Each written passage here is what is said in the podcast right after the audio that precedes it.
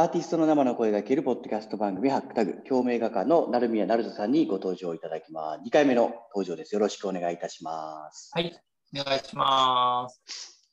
ではまた改めてあのハックタグのサービスの説明だけ先にさせていただきます。この番組はアーティストを支援するファンサービスハックタグの企画として実施をしております。まあ、ぜひ概要欄のハックタグのリンクからアクセスいただきまして、成宮さんの応援とよろしくお願いいたします。というところで、えっと、1話目に画家になるきっかけを、はいまあ、いただきまして、まあ、その過程で、最後の方でですね、まあ、いろんなものにこうインスピレーションをもらいながら、なんかある種、こう表意しながら、なんかこう、絵を描いたりとかしているっていう話が、ちょっとこう垣間見れたところがあって、で、成宮さんって、あの、ご自身の今、肩書きというか、あのはい。ところを、まあ、共鳴画家という、まあ、タイトルで、あの、うんおっしゃっていただいていると思うんですけど、まあ、この共鳴画家って、その、どういう捉え方をしたらいいのかみたいなところを、はいはい。あの、成宮さんのまたこうあのお言葉でご説明をいただければありがたいなと思ってます。そうですね。まあ、興味画家でつけたのは、自分がまあ作品書くときに、うんまあそのまあ、人人物をモチーフにしたりとか、時事ネタをモチーフにしたりしてるんですけど、うんうんうん例えばあの書く際に、大体自分の作品ってモデルがいてて、はいで、あのまあ、基本動物とか書くパターンが多いんですけど、うんうんうん。あの例えば何か依頼を受けたりとか、この人書こうって思ったときは、大体なんかその人を、いわゆる鳥獣戯画っていう、まあ、ジャンルの、まあ、書き方があるんですけど、はい。それに、まあ、自分のアルミニ色を着色して書いてるって感じなんですね。まあ、でも、はいただ書くだけだったら面白くないので、例えば、なんか、あの、まあ、ある人を一例にすると、まあ、あの牛の作品、闘牛の作品が、まあ、あるんですけどね。この作品は、あの、片目がすごい炎でわーって燃えてるんですけど、片目は泣いてるっていうのがあるんですね。ほうほうほ要はなんか赤と青の、まあ、コントラストみたいな感じの作品なんですけど、う。はい。その人を描いた際は、結構その人は見た目がすごい、なんていうんですかね、可愛らしい、まあ、メンズなんですね。割とイケメンの感じの爽やかな感じなんですけど、可愛い系の爽やかなメンズ。はい。はいでも中身がすごい燃えてる、熱い男なんですね。へえ。言葉がすごい、なんていうんですかね、こう、公に語るのがすごい苦手な子なんですよ。要はだから、ちゃんとこの物事を説明したいのに、うん。伝わりにくい、なんか説明が下手すぎて伝わらないみたいな。だから好きいいな、いうんいんだよ、これはいいんだよみたいな。でも具体的に何がいいのみたいなのが伝わらない。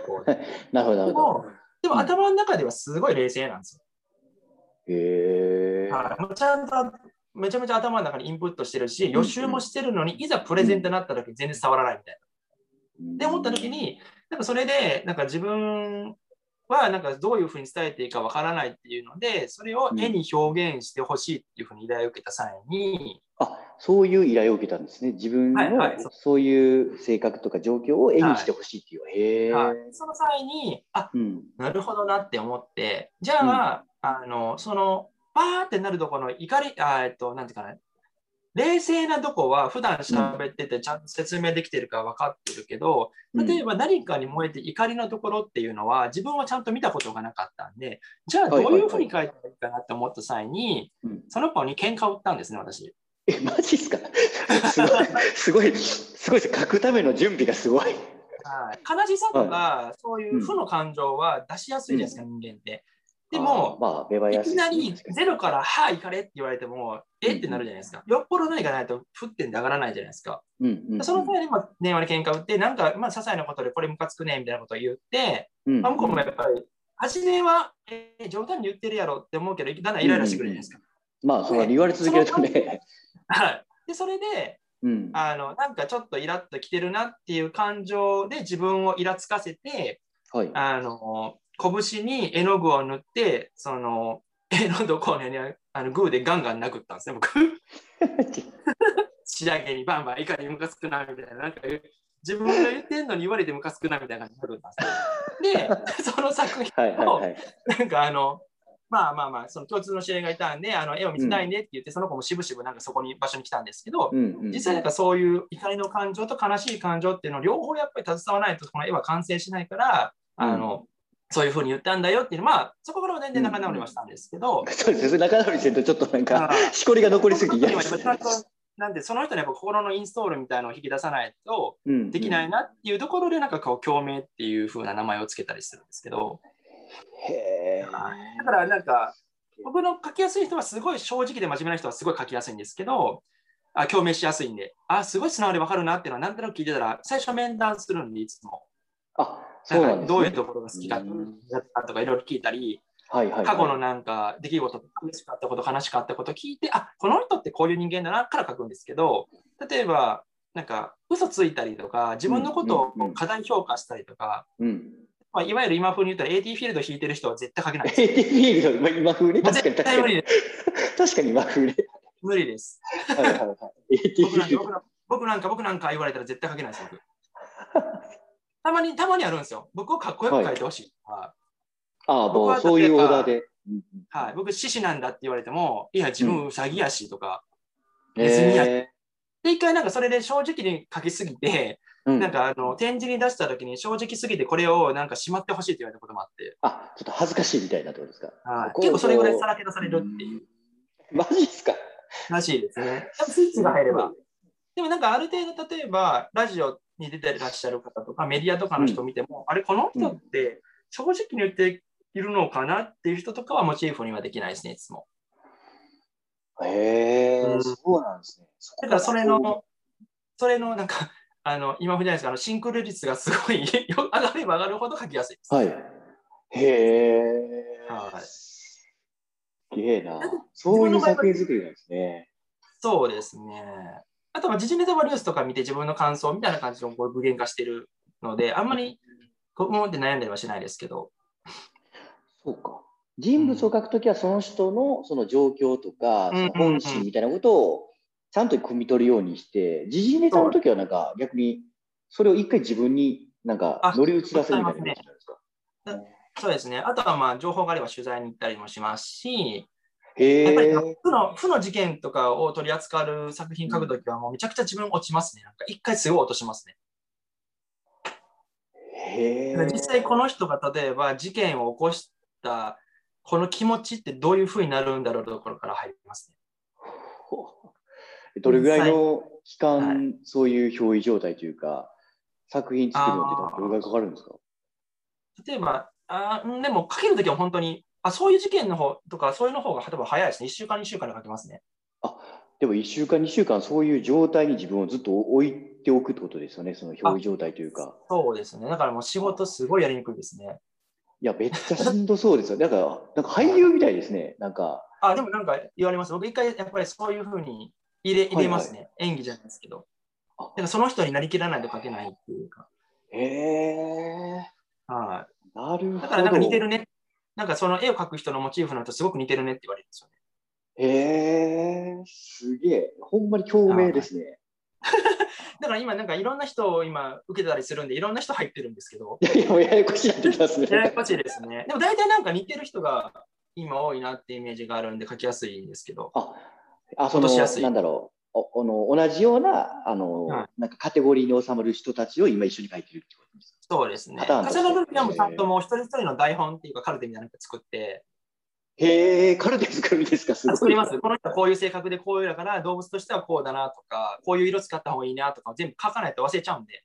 それもめっちゃそもうその情報なんかちょっとあの前段で、はい、あのサービスの説明の時にあの成宮さんとギャラリー機能の話したんですけど、そういうカルテの情報とかめちゃめちゃ面白いですけどね。作品が出来上がる。めっちゃ書きますね。めっちゃ知りたいですね、それ。えー、そうなんかちょっとなんかあれなんですよ、なんか面談みたいなんですよね、なんか一回。でもそういうのないと多分向こうも信頼しないだろうな、書きますと言うて違う言われても嫌やし。うん。なんか感覚的だけどめちゃめちゃ論理的というか、なんかバランスいいですね。はい。はい、本当ですか？へだから、うん、だからか書くってなったらもう、あ、書きたいなと思ったらもうめっちゃ自分からいきますね。あの、お金かかりますかいいですか？みたいな。そこ、そこなんかめっちゃいい営業ですね。もう僕インスピレーション来てお金かかるけど書かせてもらっていいですか？みたいな。だからなんか自分の 絵を描きますっていうなんか例えば掲示板みたいな感じで書くときって何て書いていいか分かんないんですよね。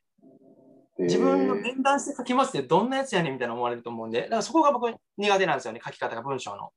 へはい。だから仲良くなって、ああ、実はみたいな話だったらあの、そういうふうに持っていけるんですけど、全く知らない人からそこに持っていくのがすごい難しいんで。そうですね。ちょっと入り込むというか、知らないと書けないですよね。そうなんですよね。へいや、もうそのカルテ情報だけでもなんかちょっと見たいですね。なんか作品と照らし合わせて見たいですなんで、それ。あるかな？あるからね。いや、でもそう面白いですね。そういう作品作りするって。一般的なんですか、そういうのって。はいはい。あ、そうなんですか。あそういうやり方ってこれ、成宮さんの独自のパターンですか？なんか一般的に皆さんそんな感じ書いてるんですか？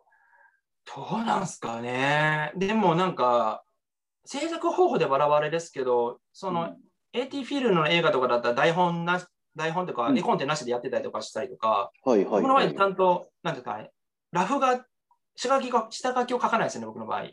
ああ、なるほど。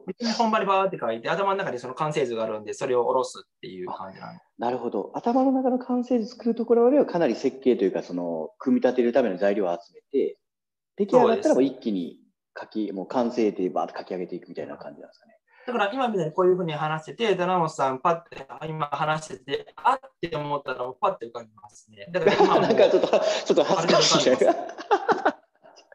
お金取るでしょ、それ。それお金取るでしょ、それ。